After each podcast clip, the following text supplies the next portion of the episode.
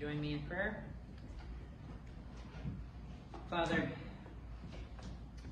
we ask that you would work in us what we just sang. That the beauty of Jesus would rest upon us as we seek to win people that are lost to you. Lord, we once were lost, each one of us in various ways. Confused or mistaken about the identity of Jesus. And Lord, for those of us who have put our trust in you, we praise you for helping us see the beauty of Christ. And I pray that you would shape in our hearts and our lives and our actions the very life that Jesus Christ himself lived on earth, filled with the fruit of the Spirit. I pray all this that you would do it through your word this morning as we look at it. In Jesus' name, amen. All right, well, this morning, turn in your Bibles, if you would, to 1 Corinthians, 1 Corinthians chapter 10. And I was thinking, I want to finish the chapter, but as I was working and studying on 1 Corinthians 10, I decided to break it up into um, two more sermons. So this one, and then we'll finish it next week, and we'll be into chapter 11. So 1 Corinthians 10, 14 to 22. This is basically the middle section of chapter 10. And in these verses, what Paul is going to do is he's going to return to a topic that he started the letter off with. Now, if you remember, 1 Corinthians, this is kind of reaching way back to some of our early sermons on 1 Corinthians. It is a letter that Paul wrote doing basically two things. One, he's responding to some reports that he heard about the Corinthians, things that aren't good going on there. That's up from chapter 1 all the way up to chapter 6. In chapter 7, we get a shift. Paul says, Now concerning the things you wrote about. And for the rest of the letter, he's going to answer questions that the Corinthians have asked him about. Basically, any, does anybody remember how many topics he covers total? This is reaching way back. Ten. There's ten topics that Paul covers in his letter to the Corinthians. Some of them they asked him about, some of them he's gotten rumors about. The topic in chapters 8, 9, and 10, it's one topic. Should Christians eat meat that's sacrificed to idols? And they asked him about it. What do you think, Paul? And Paul's answer is, well, it depends. Okay? It's not as cut and dry as you might think. So we, in chapters 9, verse 1, up to 10, verse 13, that we were looking at last week, basically, Paul, Paul isn't taking a detour from the topic of idols when he's saying run to get the prize and things like that. He's giving illustrations from his own life, and then last week we looked at illustrations from the life of Israel, illustrations of ways to live and ways not to live. Okay? In all of it is in relation to this topic of idolatry and following after idols. So here he's going to return full tilt. You know, he's going to just go right back into talking directly about idolatry. All right? And what he's going to explain is that eating meat sacrificed to idols in idolatrous ceremonies at idol temples is always wrong. And it should be completely avoided by God's people. So don't eat meat sacrificed to idols in the context of a religious service. All right?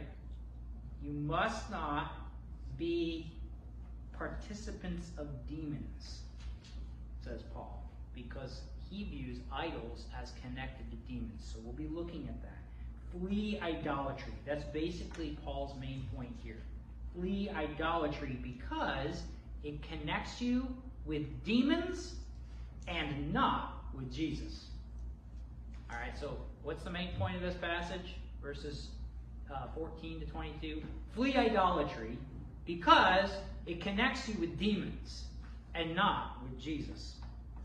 So that's a quick overview of where we've been and where we're going. Now I'll read the verses.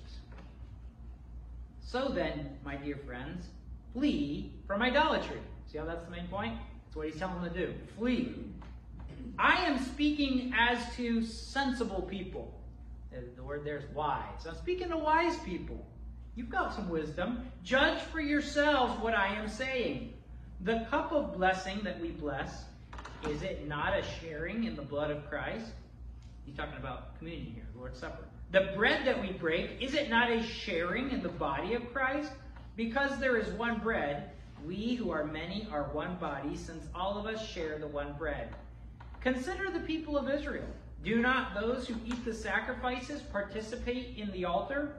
Share in the altar, same word. What am I saying then? That food sacrificed to idols is anything, or that an idol is anything? No. But I do say that what they sacrifice, pagans, they sacrifice to demons and not to God. I do not want you to be participants with demons.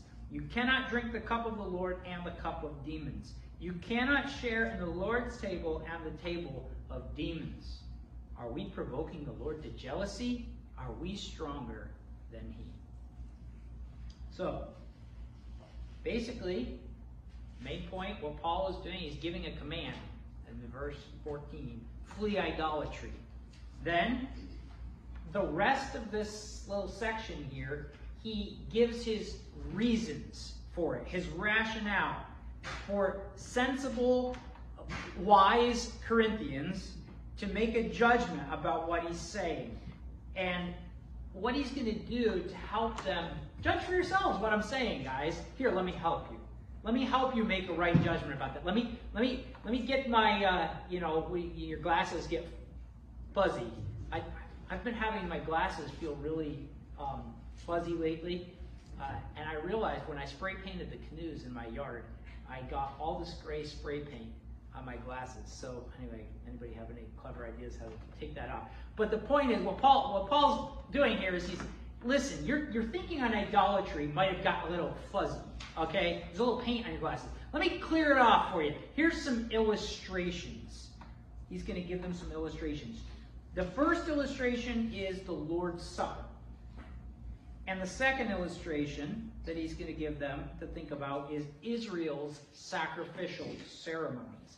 And in both of these illustrations, eating food, here's the common denominator eating food in those ceremonies, the Lord's Supper, and back in ancient Israel when they're eating food at the altar that they sacrifice the food on, eating that food connects them to the Lord and it connects them to the people around them who are part of that ceremony. So, what Paul is going to conclude with is that if you eat food in an idol ceremony, you are connecting yourself to spiritual forces that are not the God of the Bible and to people around you who are not worshipers of Jesus. So, we're going to work through these verses in two main steps. First, we're going to look at Paul's call to flee idolatry, and then we're going to look at his two illustrations together. All right, so keep that passage open in front of you if you would. Look at verse 14, right? He's very blunt. Flee idolatry. Then he says, I'm speaking to, to wise people, people with wisdom. In Paul's mind, worshiping the Creator God alone is the path of wisdom. Worshipping any lesser thing is the path of folly. This is how Paul reads his Bible. We see this contrast between wisdom and foolishness in Romans chapter 1. Where Paul is giving a history lesson of humanity, starting with Adam and leading up through the pages of what happened in ancient Israel. And Paul says, although they, humans, claimed to be wise, they became fools. Think what Eve did in the garden. When she saw the tree, she saw the thing that God had forbidden, and it looked like it would be good for attaining wisdom. And so, claiming to be wise, trying to be wise, they became fools and exchanged the glory, the honor of ruling on, them, on behalf of the immortal God for images made to look like mortal human beings and birds and animals and reptiles. Reptiles being snakes, the serpent. So he ends with the thing that Eve did. Exchanged the honor of ruling creation on behalf of God and reached for the wisdom held out by the snake. The great exchange. Wisdom for folly. And so, Paul, in a context of listening to other spiritual beings besides God, worshiping other spiritual beings, demons, Paul says, I'm talking to wise people. Be wise, not fools. This is the way he reads these the, the story of the Bible. Idolatry is foolishness. Judge for yourselves. Flee idolatry. And now let's look at um, a few things that Paul says about idols. What, what, why, first off, why is Paul so concerned about idols? He's already said back in chapter 8 that an idol was no thing at all in the world. Remember that? We know that an idol is nothing at all in the world. That's what he said. Paul knew his Bible. An idol was a man made image of an unseen spiritual power. It was a image that humans made that represented the rule of a spiritual power on earth. It was nothing but a rock or a stone, though, in and of itself. The idol was nothing at all in the world, an idol that people carve. You can see idols today. Just go to India, right? They're everywhere. An idol is made of elements from the periodic table. It's nothing, it's just a created object. But it represents the rule of a spiritual power. The real God, the God of the Bible, the creator God, he has already made his idols, his images.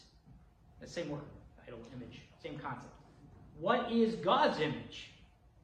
living, breathing, talking, singing, worshiping human beings who were made to represent his rule on earth. What do the idols of the nations look like? Not hearing, not seeing, not breathing, lifeless images that are supposed to rule on behalf of these spiritual beings on earth, but they're just a hunk of rock. They can't rule. And when you feed them, they can't even eat. The priests have to go in the back and eat the food later. Like, oh, the idol ate the food. Um, okay, so the biblical authors love to mock these idols of the people around them who had eyes but could not see and ears but could not hear. And they blast God's people prophetically with words of condemnation when God's people run after idols and start chasing them, and they say, You are starting to become like them. Those who make them will be like them, all who put their trust in them. If you run after idols, then you will become spiritually blind, spiritually deaf, spiritually lifeless, just like the idol that you worship. That's, the biblical authors do this all the time. Isaiah 45 is one of my favorite places where idols are mocked. Okay? Isaiah 45, 13 to 18. I just want you to think about, first off, the Creator God and the images that He creates. Okay? So, the Creator God, the Creator God creates images in His image living, breathing, talking images of God. Now, what is this human going to create? Well, Isaiah 45, 13 to 18.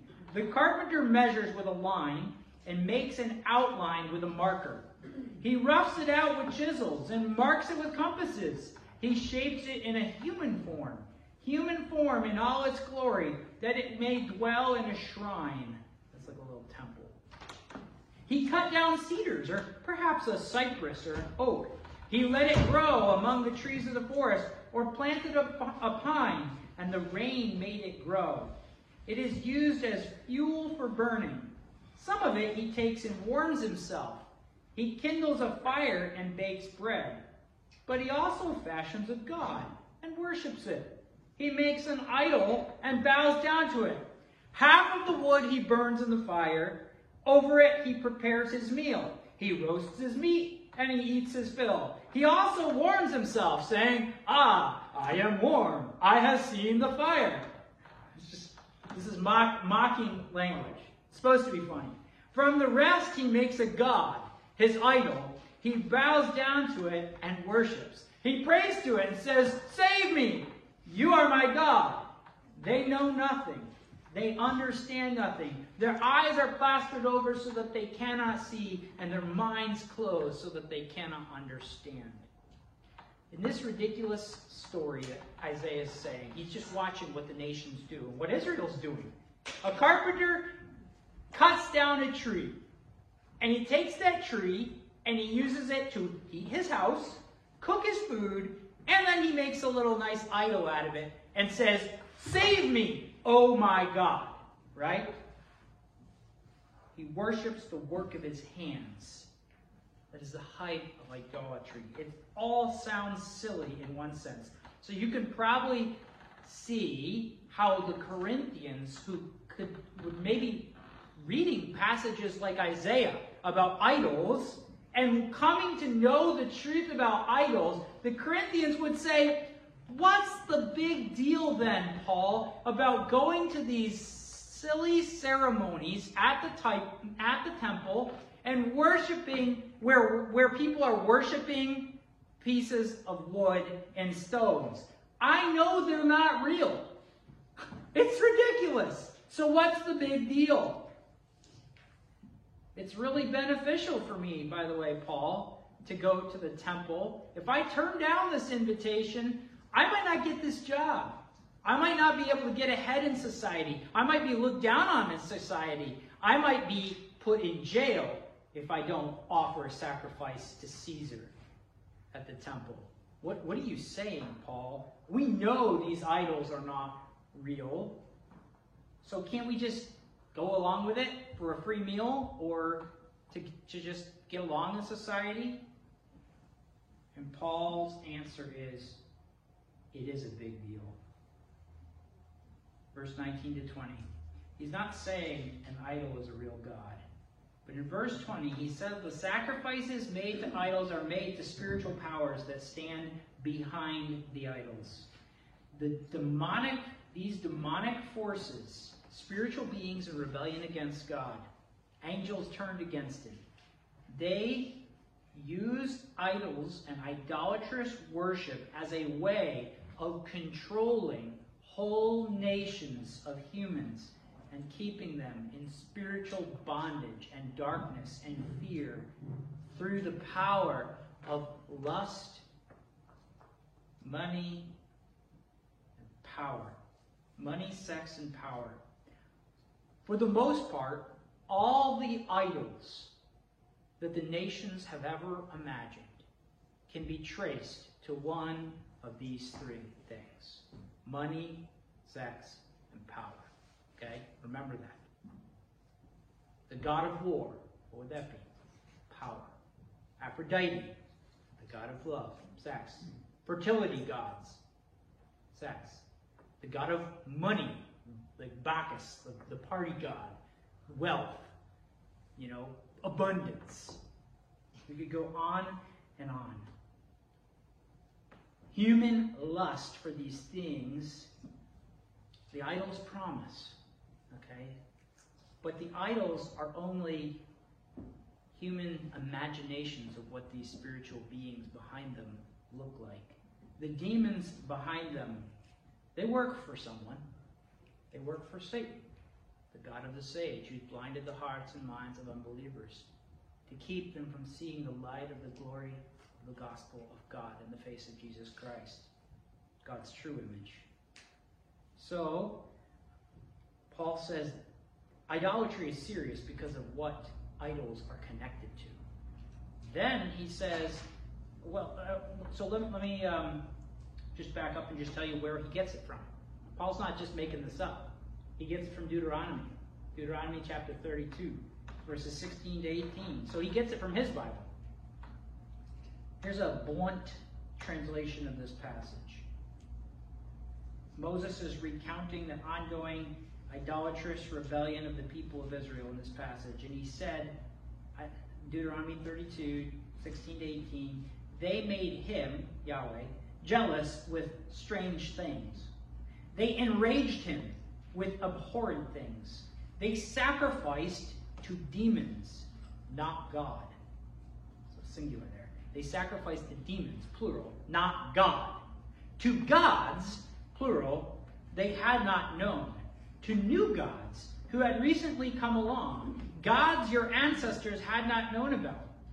You have forgotten, he's talking to Israel, you have forgotten the rock who fathered you. Remember last week drinking from the rock? Paul's been doing his Bible times in Deuteronomy 32.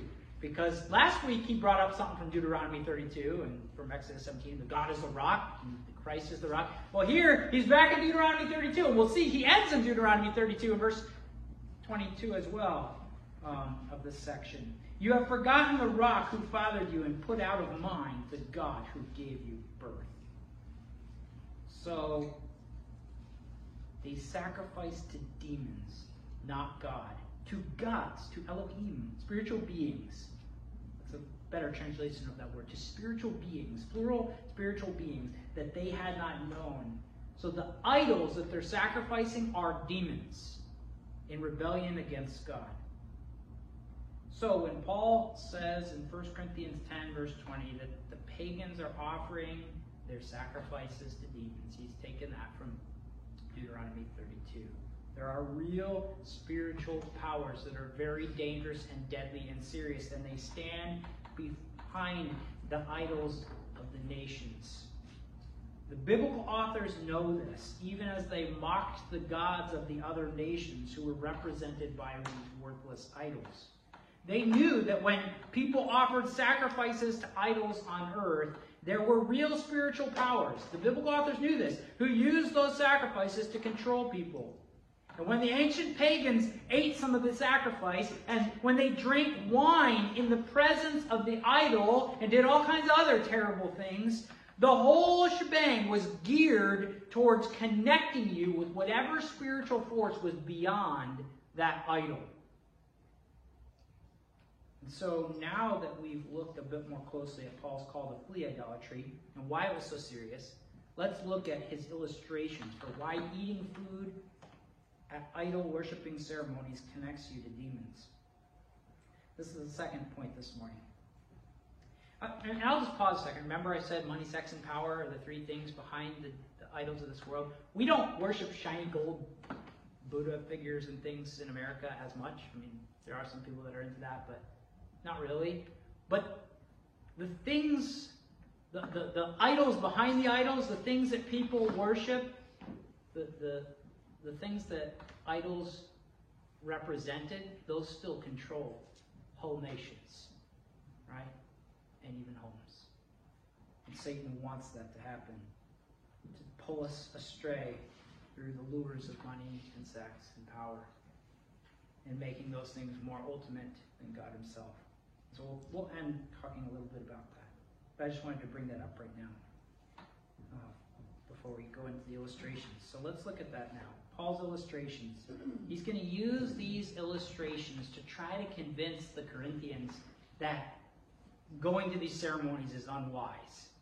And so he's going to talk about the Lord's Supper or communion, and he's also going to talk about Israelite sacrifices. And what I'm going to do is I'm going to talk about the illustrations Paul gave, but I'm going to flip them. I'm going to talk about them in the reverse order that he gave them. And the reason is because I want to end with communion, because then we're going to go to the Lord's Supper.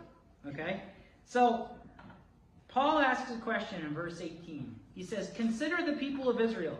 Do not those who eat the sacrifices participate in the altar? Literally, share in the altar? And the answer he's looking for, and this is a rhetorical question, the answer is yes. Yes, they do. The word here, participate, is a word that we often use for fellowship or have communion, partner with, be a part of.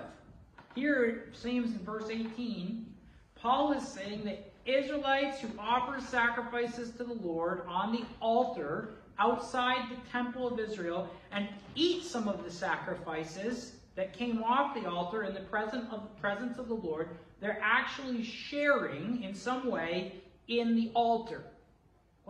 What, does that mean? How can you participate or share in an altar? An altar is like a pile of rocks that you burn sacrifices on. What's going on with that? Well, in many ways, the altar is viewed as a kind of table where the Israelites, or even in the ancient world, you would lay out a meal for a spiritual being, or in Israel's case, for Yahweh. Since you can't get the offering up to heaven, you burn it. So it goes up in smoke as a going up offering. You are symbolically offering a meal to the Lord. And you would eat some of it yourself in God's presence. Now, I'm not talking about sin offerings, those had different focus and nuance. Right now, we're talking about the offerings that humans would actually eat some of it with the Lord. It was done, it's called like a burnt offering or a fellowship offering. So you would offer some of it to the Lord, and then the worshiper, either the priest or the worshippers, would eat some of the offerings. The idea was that the altar, in the moment of your sacrifice, became a table that you would share a meal with God on. Okay? So it's like you are you are sharing a meal with the living God on that table.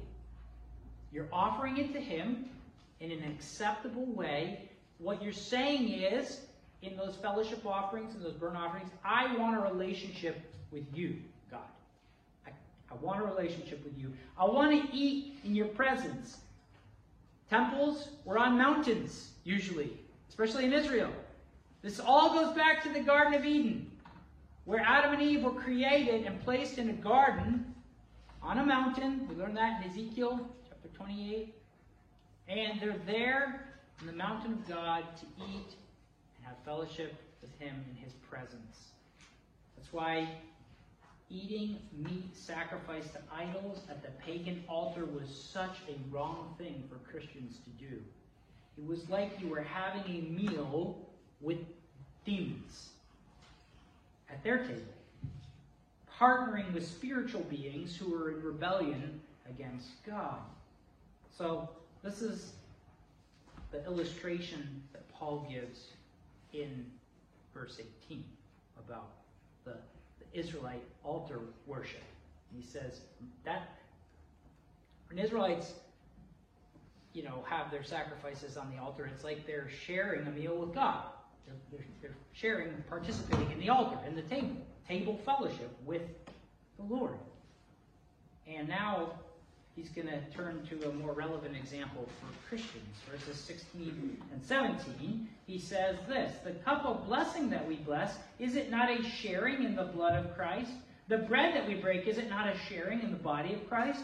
Because there is one bread, we who are many are one body, since all of us share the one bread. So, um, again, Paul is bringing up communion here as an illustration. And we're going to kind of unpack the, the concept of communion, the Lord's Supper, for the next few minutes.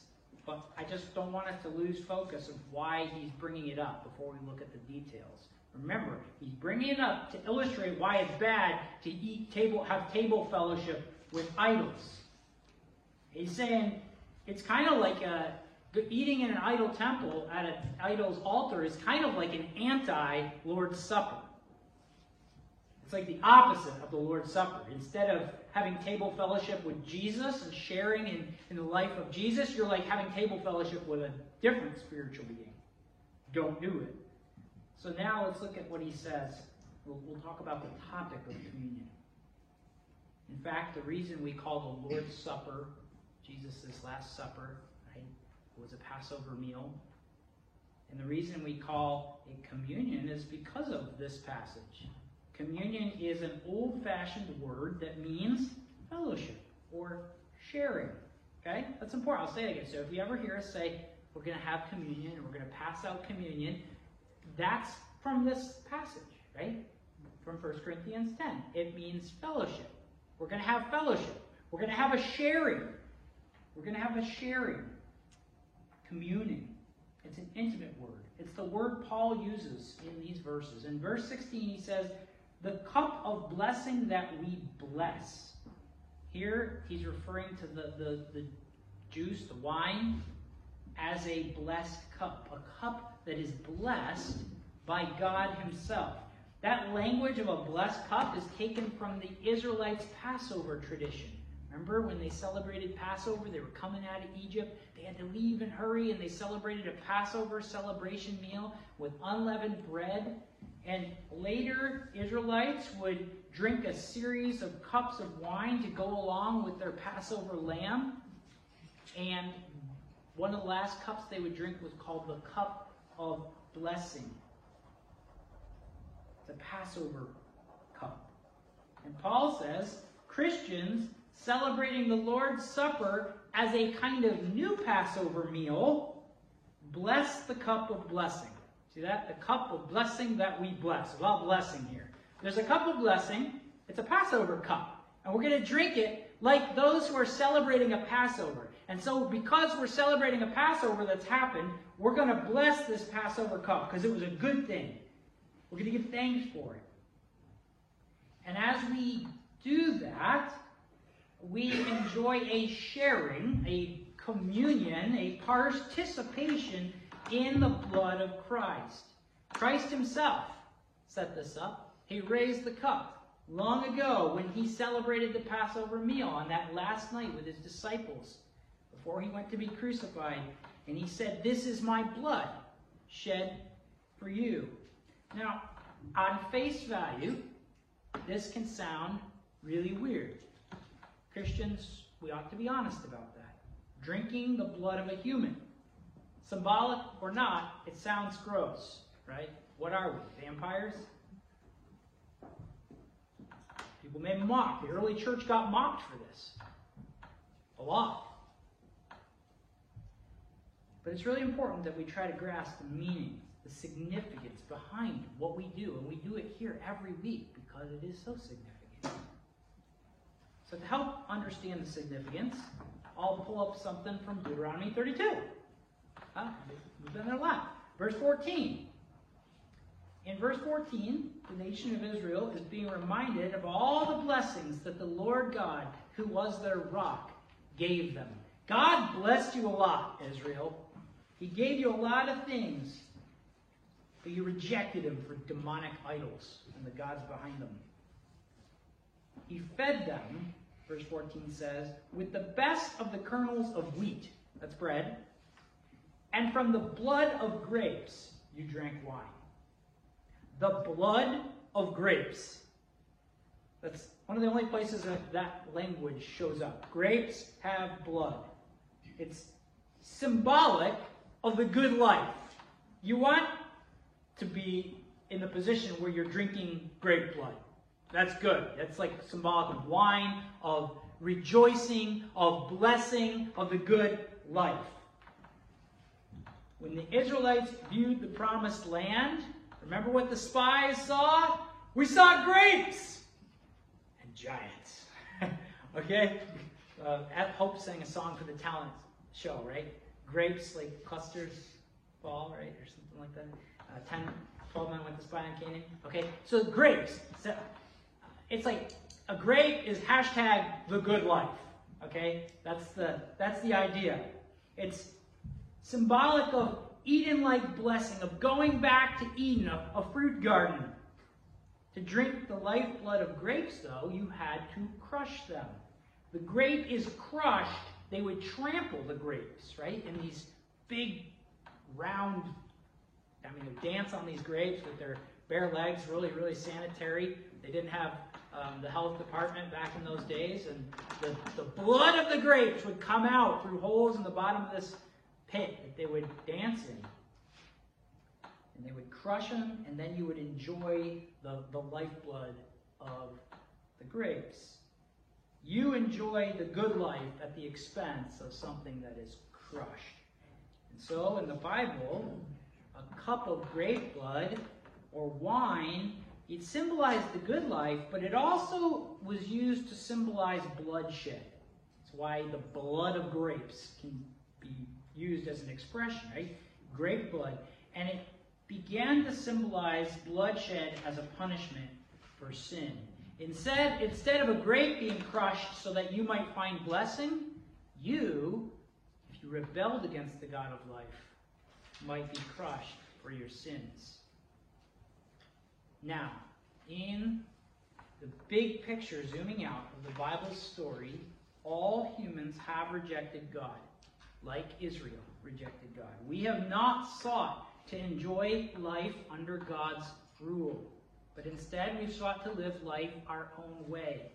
We're, we've not deserved the wine of Eden like blessing, but instead the cup of wrath on the cross, instead of us being crushed for our sins, though, Jesus was crushed. This is the heart of the Christian gospel message. Jesus was like a crushed grape.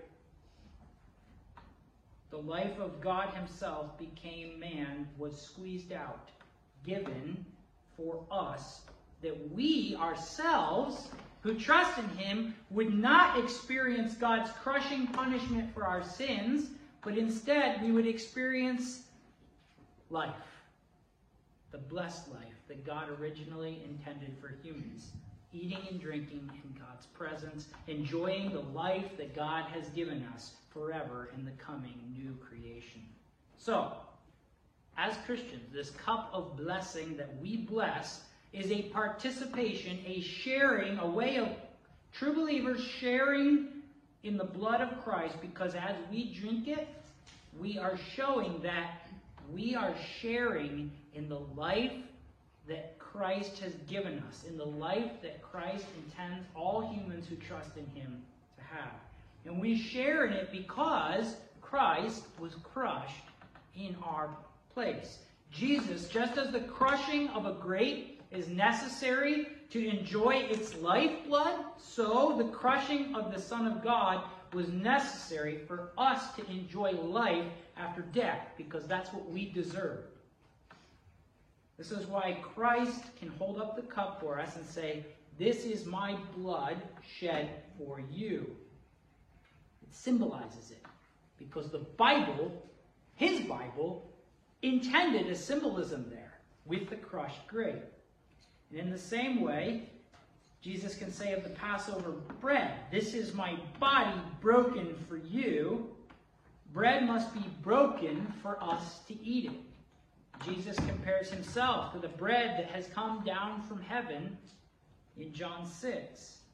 His body and lifeblood are symbolized by the bread and the cup. The bread symbolizes his body, the cup symbolizes his very lifeblood given for us. And as we Christians drink from it, we are showing that we are sharing spiritually in Christ's very life. We are communing with him in a very real, participating with him in a very real and special way. We are tasting and touching the blessed life that God has given us at the expense of the Son of God who was crushed in our place. And we who taste Jesus the fruit of his sacrifice, the goodness of his offering on our behalf, we are those who will one day taste the goodness of all of God's new creation in the new world that he's going to make. Now, there's one other thing I want to bring up as we consider the Lord's Supper here. And that's the concept that eating the bread doesn't just symbolize our connection to Jesus, but also our connection to each other. That's verse 17 there. Paul says, Because there is one bread, we who are many are one body, since all of us share the one bread. Here's the image that we should have in our minds as we take the bread in a few minutes. During the last Passover meal that Jesus had with his disciples, he lifted high the piece of bread, he, he broke it because it didn't have yeast in it. It cracked, just like ours do. And it became many pieces, yet it was all from one piece. And he said, This is my body, which is broken for you. So just as there is one bread broken into pieces, so there is one body of Christ, which is broken on the cross.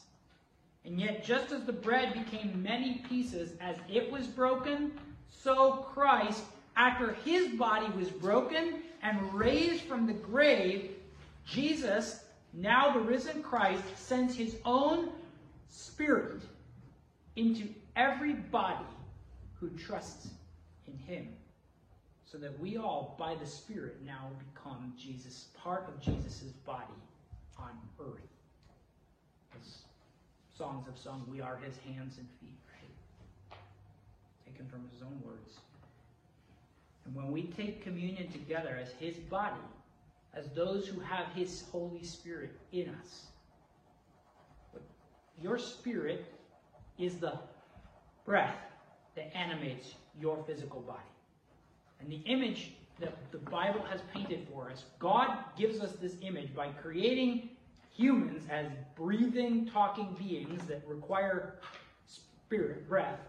God gives us that image so that we would have a picture of what it's like when His Spirit animates humanity, a body of people. Okay? We are to be the body of Christ on earth. And the other part of this image is that Jesus is the head in heaven. Okay? And he is our command center. We follow him as his body. And so when we take communion together, we demonstrate the fact that we are all one with each other if we have trusted in Jesus. We all have the same Holy Spirit in us the Spirit of the risen Jesus animates our bodies with what? All the fruit of the Spirit. So that we together are His body on earth.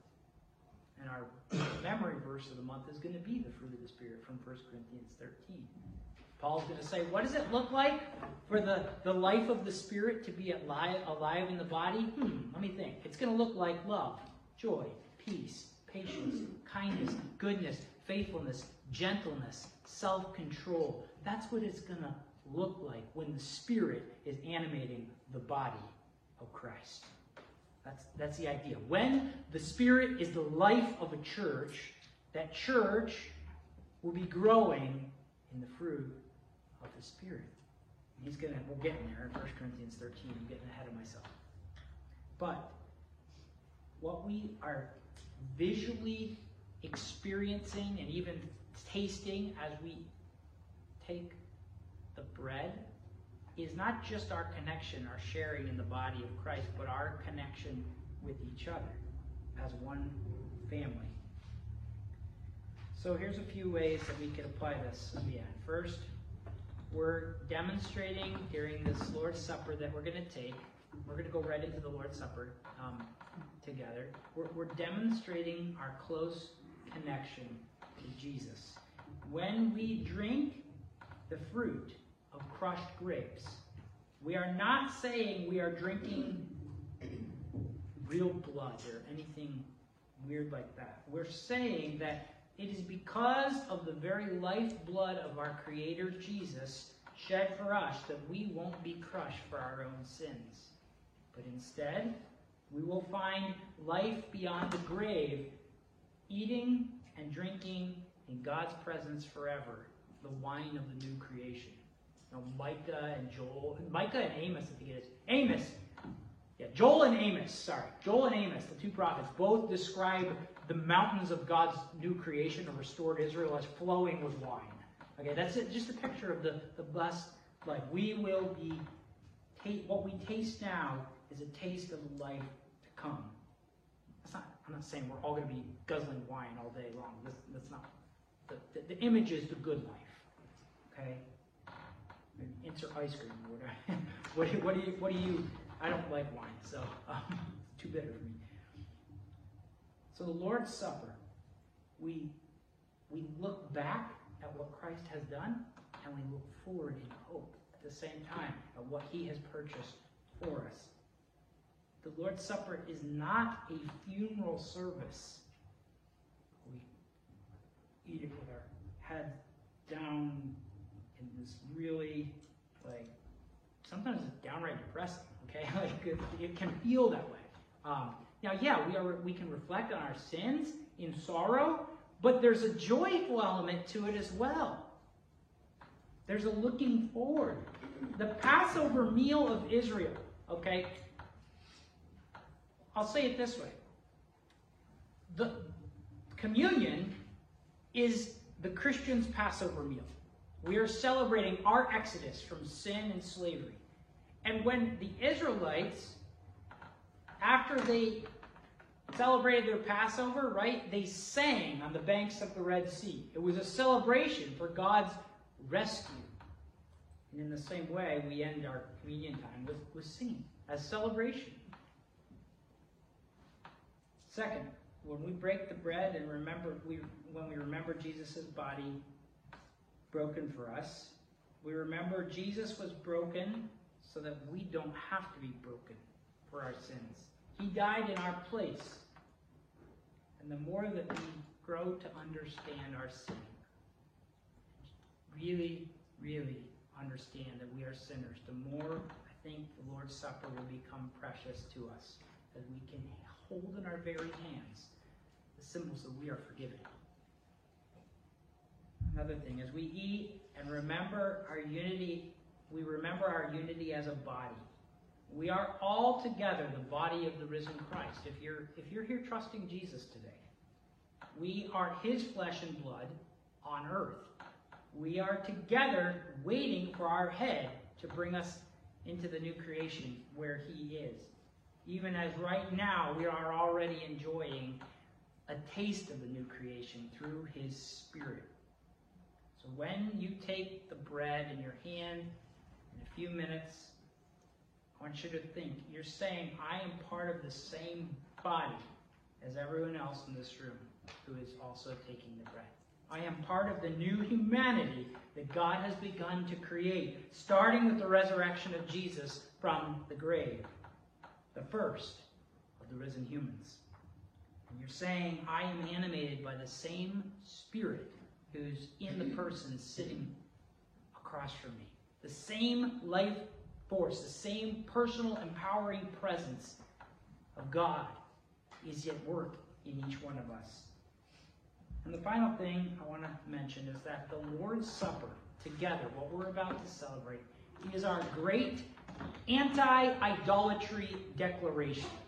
Okay?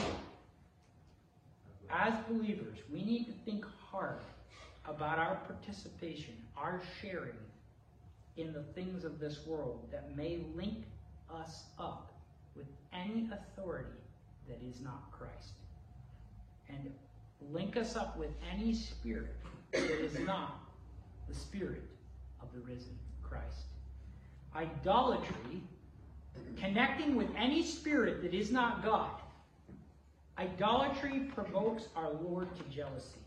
That's what Paul ends with in 1 Corinthians 10, verse 22. You see that there? And Paul gets that from Deuteronomy 32, verse 16. Deuteronomy says they provoked his jealousy with different gods. Now, I mentioned this earlier, but you know, we don't practice sacrifice and idol worship in our community like they did back then. Last time I checked, none of you were tempted to sacrifice a sheep to a golden image. You probably, I don't know, I don't think any of us have sheep even, right? But we have plenty of idols in our society. Whenever we treat things in creation like they're more important than Jesus himself, we stand in danger of provoking the jealousy of the Lord. When we treat money like money is our hope of security in life, We act like money and making money is more important than trusting and serving Jesus, and it makes Jesus jealous. When we treat other humans in our lives like they are the center of our worlds, when we say things like, You are my everything, when we become ple- consumed with pleasing other humans or with placating their anger, trying to just keep them happy,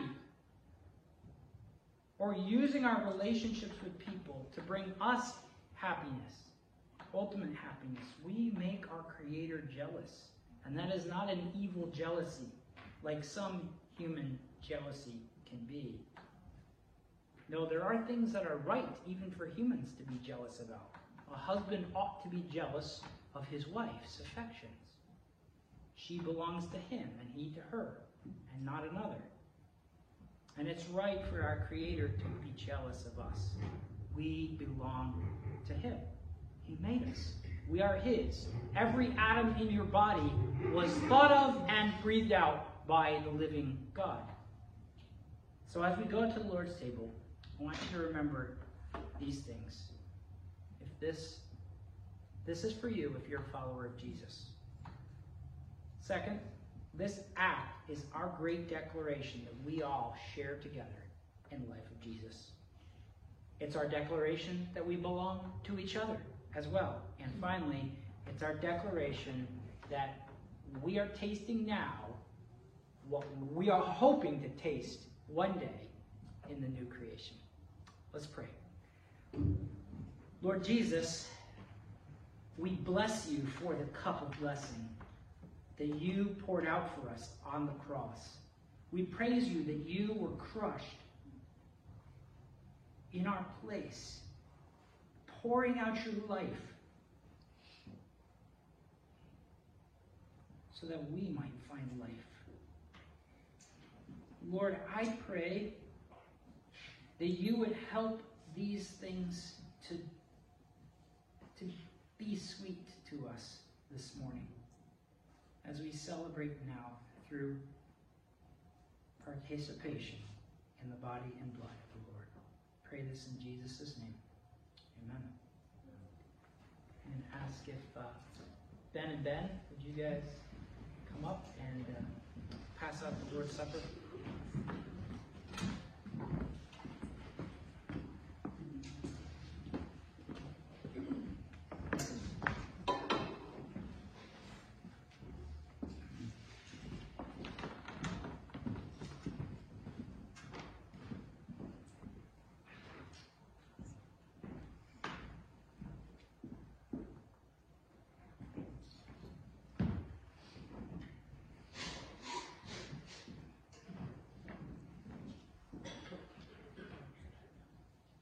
So, some of you may remember this song.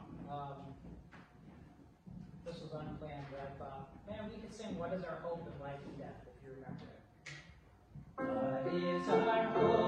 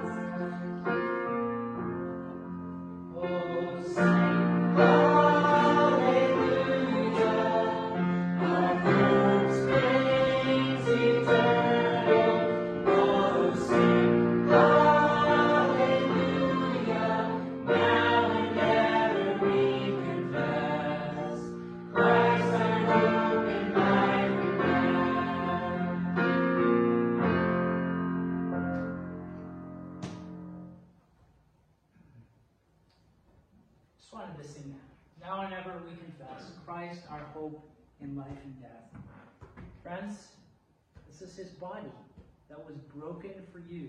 Do this in remembrance of Jesus. In the same way, we drink the cup. It's not wine, but grapes were crushed for this, right? Same symbol. And it is reddish to symbolize the blood of our Lord that purchased us our freedom. Drink in remembrance.